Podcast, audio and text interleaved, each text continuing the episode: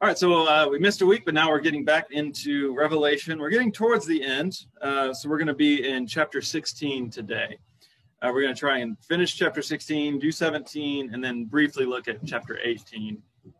And really, once you get to 19 to the end, uh, that that's kind of the final section there. So we're kind of at the end of the middle, basically. Um, and so uh, we've been we're in the middle of this third cycle uh, we've had uh, of the bowls, right? We have the seals, and uh, now finally we're at the bowls. And what we've seen so far with these, uh, you saw this where we ended in verse 11 of chapter 16 last time, is that people don't repent when there's all these sort of calamity and, and, and terrible things like this, right? So that's again one of these clues that what God is ultimately doing is, is bigger than just uh, destruction. Even though, as we're seeing, it's very clear when there's horrible injustice God needs to address that somehow. That itself is also an act of love. Uh, so let's uh, just pick up in verse 12 here, and uh, we're going to talk a little bit about Armageddon. This is the fun topic, as always. So, verse 12, chapter 16. The sixth angel poured his bowl on the great river Euphrates, and its water was dried up in order to prepare the way for the kings from the east. Then I saw three foul spirits like frogs coming from the mouth of the dragon the mouth of the beast and from the mouth of the false prophet. These are the demonic spirits performing signs who go abroad to the kings of the whole world to assemble them for the battle of the great day of God the Almighty. See, I'm coming like a thief. Blessed is the one who stays awake in his clothes, not going about naked and exposed to shame. And they assembled them at the place that in Hebrew is called Armageddon. Seventh angel poured out his bowl into the air, and a loud voice came out of the temple from the throne, saying, It is done. And there came flashes of lightning, rumblings, peals of thunder, and a violent earthquake, such as not occurred since people were upon the earth. So violent was that earthquake. The great city was split into three parts, and the cities of the nations fell. God remembered great Babylon and gave her the wine cup of the fury of his wrath. And every island fled away, and no mountains were to be found. And huge hailstones, each weighing about a hundred pounds, dropped from heaven on people until they cursed God for the plague of the hail. So fearful was that plague. All right, so first we have this this image of Armageddon. Um, now, so this is a term from uh, you know their context. We want to think about our context first. So, if someone were saying they were talking about you know current events or, or something that was happening, and said, "Man, this is just like another 9/11," or "Well, yeah, this was really his Waterloo."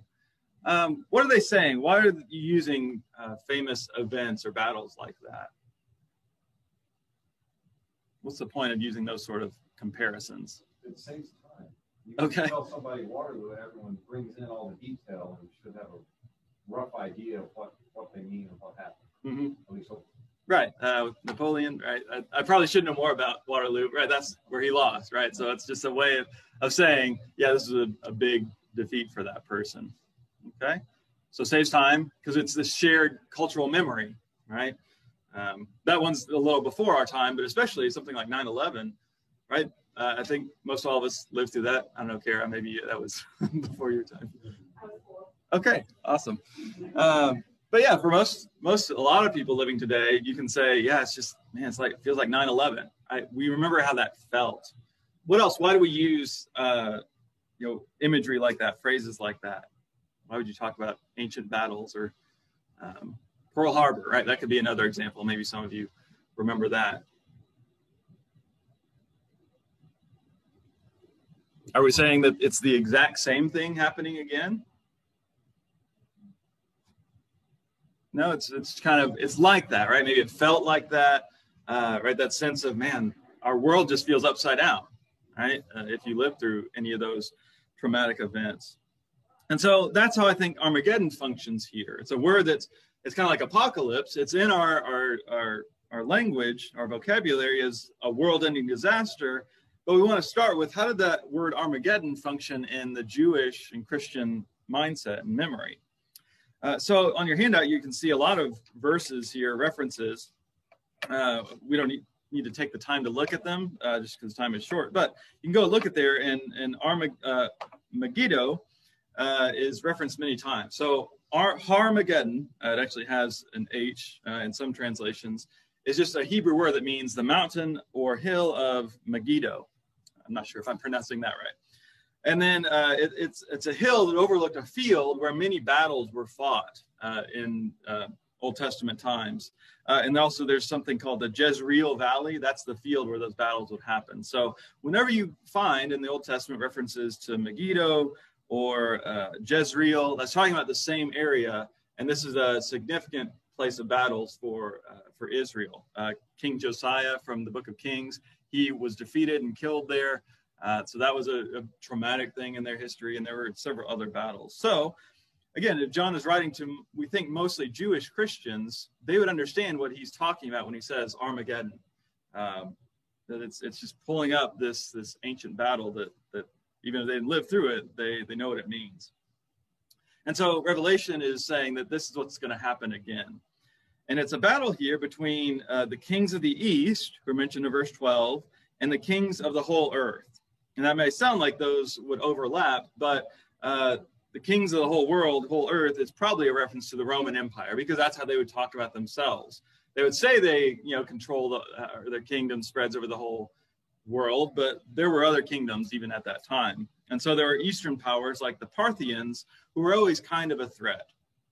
And we mentioned before this this urban legend. Uh, some I don't know how widespread it was, but there was a belief that eventually uh, the Emperor Nero was going to come back from the dead, uh, or he didn't really die. He just he faked it, and he's going to lead this army against Rome. Uh, that could be these Parthians. And whether or not right, that didn't actually happen, but this was something that was in the air, and it's possible that John is picking up on that.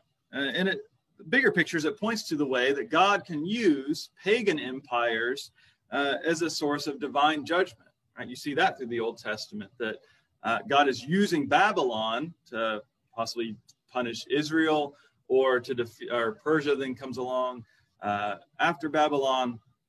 Uh, it's not that God thinks that those empires are great and uh, it supports everything they're doing, but God can use that for God's own purposes. And so I think that's the same sort of picture here. What's interesting is there's not a, a mention of a divine or angelic army here. Um, we saw the Lamb's army in a previous chapter, but it didn't mention them fighting, and they're not brought back into this scene. And in fact, there is no battle, right? It says they assemble at Armageddon in 16. And then uh, the next thing it says, there's a voice from the throne, which is usually God, saying, hey, it's done, right? Uh, so now, when we get to chapter 19, we could argue that it picks up this battle there, but it's always hard to tell whether you know these symbols or images uh, are meant to flow together or kind of function independently. So at least here, though, we don't actually see any fighting. It's just kind of setting all these things up. Um, and so really all the images of these, these bowls here, including Armageddon, are metaphors for evil's defeat. Um, right again it's it's symbolic. It talks about islands running away and you can't find the mountains anymore right? We we take we understand that's symbolic language. So we want to take it all in a similar way and still take it seriously. Uh, and i think it's something that, that we'll talk about more in a minute maybe pointing to the fact that that evil tends to be self-destructive right uh, it's sometimes it's powers from without but it's also powers from within that, that lead to defeat uh, but it calls it this uh, the great day of, of the Lord, uh, of the Almighty in verse 14. And so this, this day of the Lord, uh, we think of that just as a one-time thing, right? When Jesus returns in the end, as we get to at the end of this book. Uh, but that language is actually used throughout Scripture for any time when a nation opposed to God falls, or God's kingdom breaks through, or God does some sort of mighty act. so I think you have those references there. Right, those are times when when Babylon brought a day of the Lord against Israel, um, or it happened to Babylon. Sorry, in Isaiah, and then it happens to Jerusalem in Lamentations. That's called a day of the Lord. Even Pentecost, uh, Peter quotes um, uh, Joel, the prophet Joel, and he refers to Pentecost as a day of the Lord. Right, that was a that was a good thing. That wasn't destructive, but it's all that language is is not just talking about the final destruction of everything at the end it's kind of those these are like the first fruits of that all pointing to that final time when god will finally make everything right and deal with all the evil um, so empires rise right and this is what we're we're seeing how i'm at least reading revelation is it's focused on rome we'll see that especially in the next chapter but this is a pattern through history empires rise um, and then they fall um, over and over through. They destroy themselves through beastly practice, and we can call that God's judgment and God's wrath, because that's the way that God has set things up to work. Any any questions about that about Armageddon? I didn't have a specific uh, discussion, but just make sure everything is clear there, somewhat clear. You can always, with Revelation, you're only sort of getting some clarity. All right, well, let's get to chapter 17 uh, with the, the whore of Babylon. So let's read the first six verses to start. Then one of the seven angels who had the seven bowls came and said to me, Come, I will show you the judgment of the great whore who is seated on many waters, with whom the kings of the earth have committed fornication, and with the wine of whose fornication the inhabitants of the earth have become drunk. So he carried me away in the spirit into a wilderness. And I saw a woman sitting on a scarlet beast that was full of blasphemous names. It had seven heads and ten horns. The woman was clothed in purple and scarlet and adorned with gold and jewels and pearls, holding in her hand a golden cup full of abominations and the impurities of her fornication. On her forehead was written a name, a mystery Babylon the Great, mother of whores and of earth's abominations. And I saw the woman was drunk with the blood of the saints and the blood of the witnesses to Jesus. So again, very intense imagery here, and we'll talk about uh, if that seems a little troubling. We'll, we'll talk about that in just a second.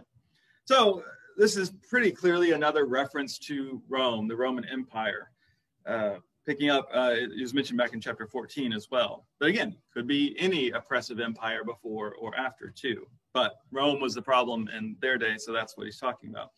So if we want to you know, separate these symbols a little bit. We've had several, right? You have the beast, the false prophet, this woman, um, and and there could be ways that they overlap. But one way to make them see them as distinct is that the beast is really about Rome's authority, uh, primarily seen through the Caesars or emperors, uh, and those are the heads that are sometimes mentioned there uh, with the beast, uh, the individual leaders.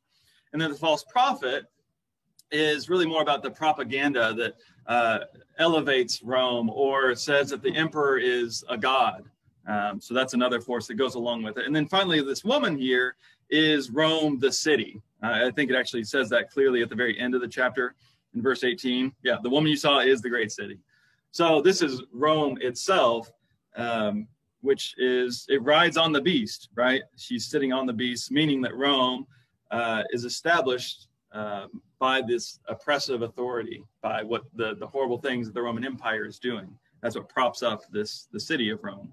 And cities throughout Scripture are commonly considered feminine. Uh, I think the word for city, I know in Hebrew is is feminine, and maybe in Greek as well. Uh, so Jerusalem was referred to that way. Other cities uh, usually use feminine language like this. And uh, the reason it talks about her as a prostitute is well, it's a common reference to spiritual unfaithfulness, right? Again, very common in the prophets. Uh, Gary mentioned in Hosea this morning, right? This uh, you can talk about marital unfaithfulness as a metaphor for spiritual unfaithfulness, right? It's like you're cheating on God when you worship these idols uh, or pagan gods. And so that's what uh, that's why it's describing her in this way because that's what she's doing and encouraging uh, some of these Christians to kind of give in, right? Well, it's not a big deal. Just you know, just come along, do what we're doing, uh, make these little sacrifices. Not a big deal. Uh, John is trying to say, no, this is what that actually is. If you're doing that, you're participating in this kind of fornication, so to speak. Uh, and it's not just John who personifies the city of Rome. Um, the Romans themselves uh, talked about the uh, Roma uh, a goddess who personified the empire, right? So you find plenty of songs and poems talking about how beautiful Roma is. Uh, it's decorated with all these finest jewels, talking about, again, all the riches of the Roman Empire. And so John in Revelation is flipping that story and saying, no, she's not this beautiful lady. She's just a prostitute. And here's what she's actually done to get all of her gold, right? Uh, the reason that Rome has so much is because they've stolen it uh, from their oppressive injustice and from their unjust wars. Uh, so it's again, it's it's a powerful, uh, kind of shocking image, and maybe intentionally so, right? Uh, it, so again, I don't want to push this too far and upset us now, but right, you could imagine in uh, someone today saying something about Lady Liberty and making similar comparisons, and how upset that might make a lot of us. So that's that's the effect here but uh, what I don't know is this prostitute imagery Is it problematic? Is it overly offensive? Is it meant to be offensive? Is that necessary? Um, what do you think about using imagery like that? I, I don't love saying the phrase "whore of Babylon" a whole lot, but but there it is. So, uh, how do you understand the intent of that?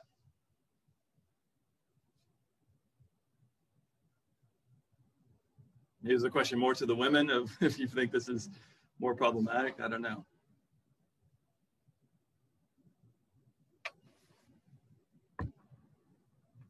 Okay.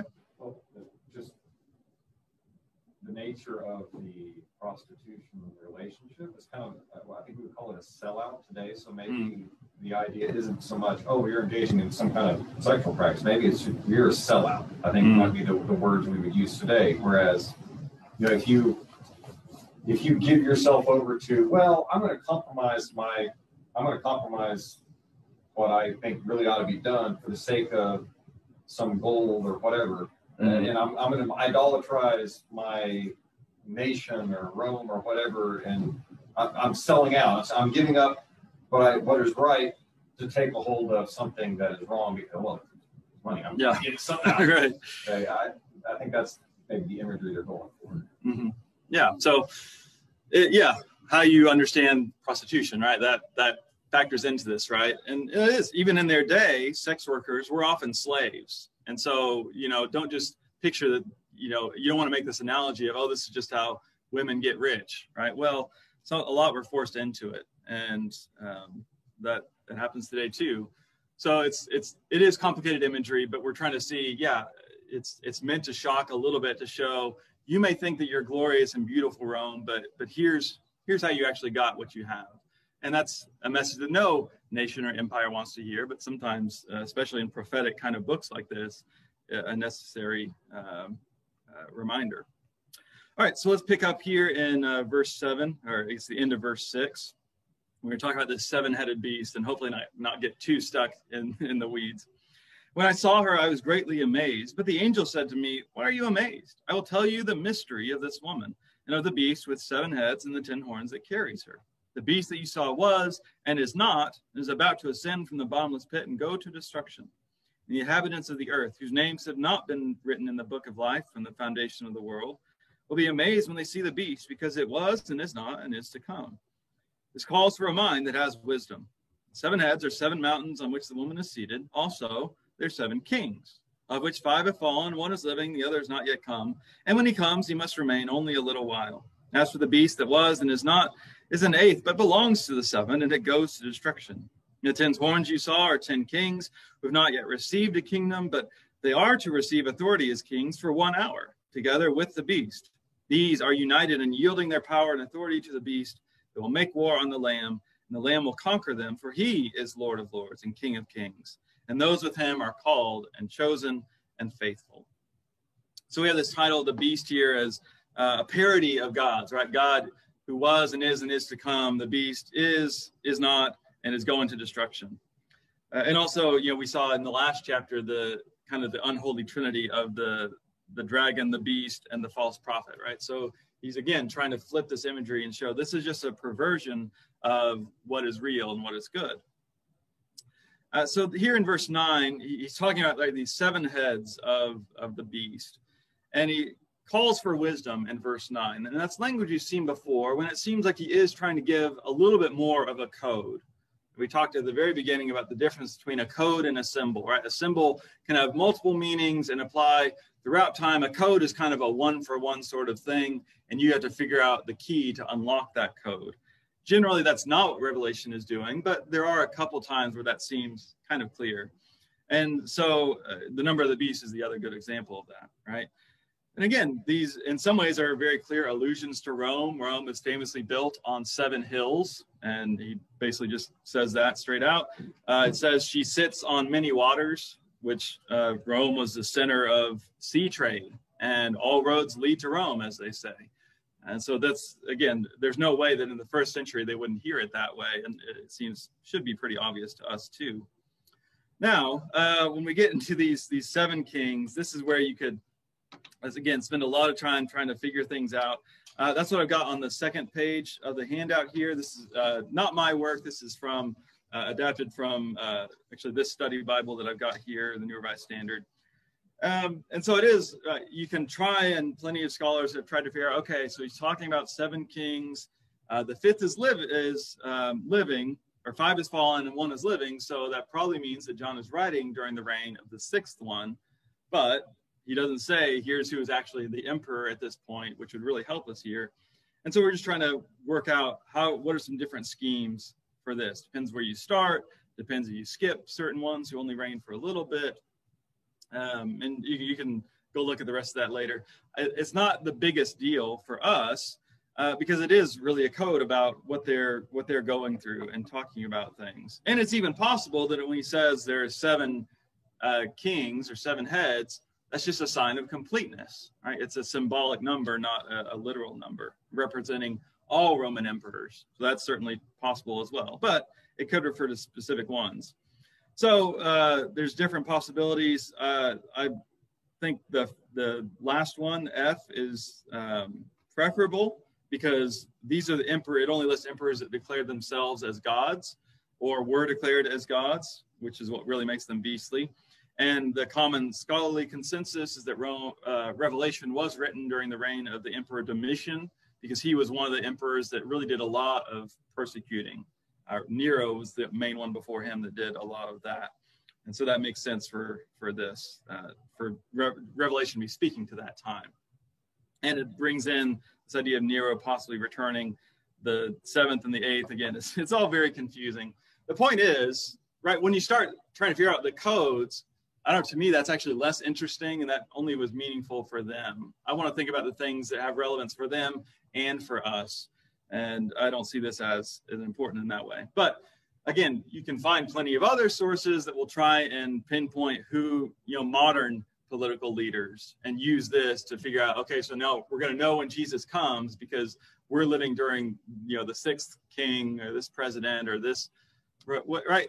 That to me is just a distraction and misses the point of how this book is meant to work.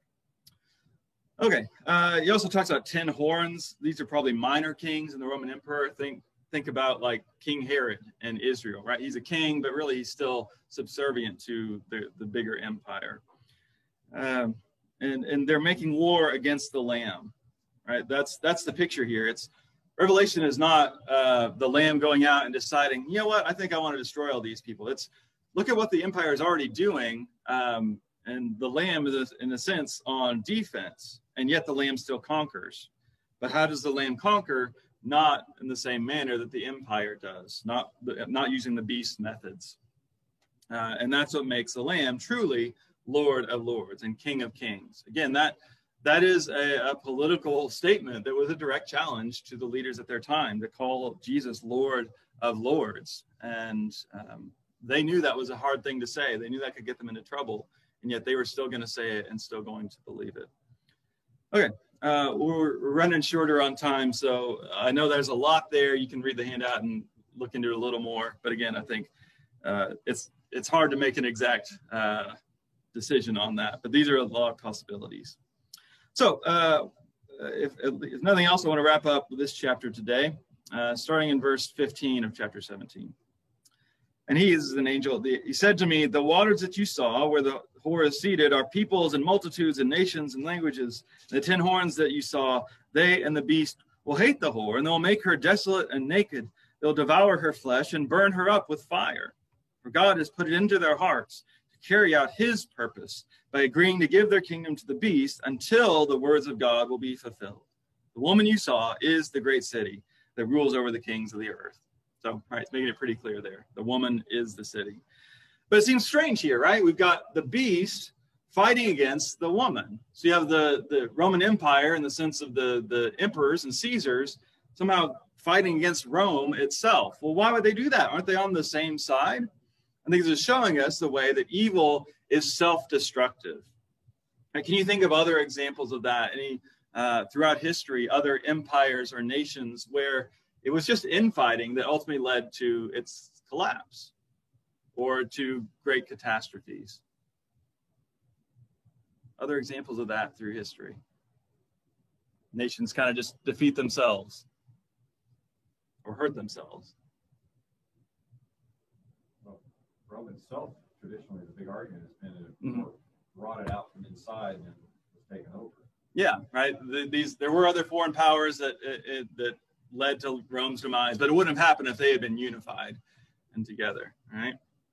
Um, I mean, it didn't end our nation, but the Civil War in America is still considered the bloodiest conflict that, that we've had, right? And Abraham Lincoln famously quoted Jesus a nation divided against itself can't stand, a house divided against itself can't stand. And so I think Revelation here is pointing towards that same reality of, you know, the empire is going to end up destroying Rome itself. And, you know, he talks about them burning her up with fire. Well, Nero literally did burn Rome, uh, which is uh, a, a, big memory there, right? Because what did he do? He blamed that on the Christians. So it's the the emperors uh, hurting their own empire, and yet what do they do? They blame uh, the faithful ones. And so you can see why John wants to speak to that. Yeah, this is just what they're going to do. But eventually they defeat themselves. Now they cause a lot of problems along the way, and we want to do what we can to address that. We don't just sit around and wait for that to happen. But we acknowledge that it, it's going to be their, their own fault that it happens. But it's actually not just their fault, he's saying, it's actually God. Um, he says God has put it in their hearts to do this. So it's again that same idea that um, you know, God can use um, an empire that's evil to bring judgment, and then that empire is still judged as well. Uh, so this is all part of how God is working through all this, kind of letting them uh, run their own course in a sense. Uh, God gives authority, as uh, Paul says in Romans 13. And part of that authority can sometimes mean those beasts destroy themselves using that authority God gives them.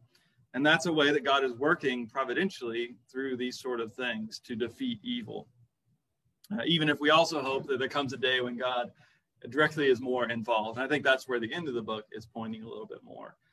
Um, but again, you see these these nations they never last forever. These massive empires, and still the city may remain. Right, you can still go visit Rome and see some of the buildings, uh, but it's not what it once was. Uh, the British used to, you know, the sun used to never set on the British Empire, and now it's it's just one country that's fighting amongst itself, right? And and we face division in our own country, and that's one of the reasons we need to to work on that because, yeah, it's not going to be just some other nation that comes and destroys us. It's going to be if we aren't unified on what matters most to us.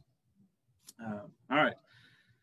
Well, I don't know if we're supposed to be done. Uh, I've still, it still seems like it's been unclear on that. Sometimes they ring the bell and sometimes they don't. Uh, I don't see anyone coming out.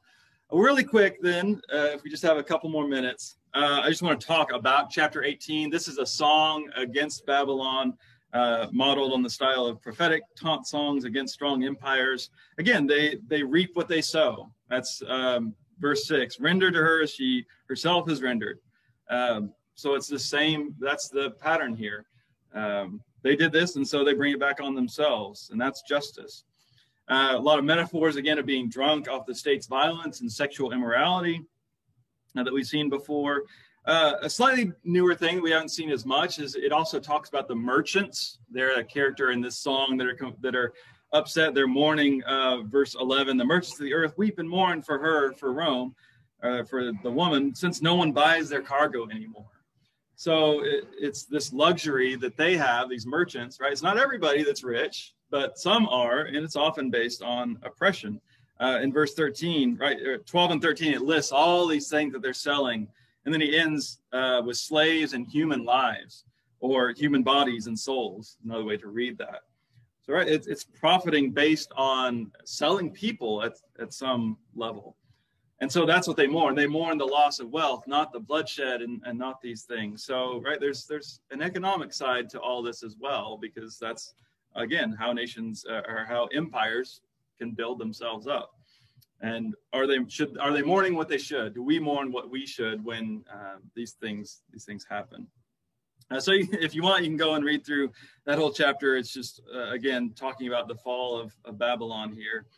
But what are we instructed to do? Verse four hear another voice from heaven saying, Come out of her, my people, so that you do not take part in her sins, so that you do not share in her plagues.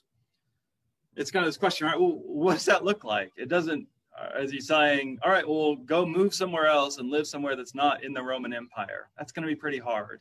And where are you going to go? Uh, in, in some sense, every nation is is not what it's meant to be. It's fallen in some sense, hopefully not to this extent. So what does it look like for us to come out of, of Babylon, so to speak? You know, it's the I mean the the trite phrase is in the world but not of the world, and I think that's that's essentially what it's talking about here. But where do we really see ourselves? And um, in what sense do we have a dual citizenship as Americans and as Christians? And what and how do those fit together? Right? It's complicated in a very different way now than it was complicated for these Roman Christians. Uh, right? They they didn't choose uh, this and the same. They, they didn't have the voice that we have to influence things, and so that makes it all complicated. But I think that instruction still rings true to come out of Babylon, to identify what is Babylon and what is not, and how can we steer in other directions. All right, so now we are clearly done. So I'll let you go. Thanks.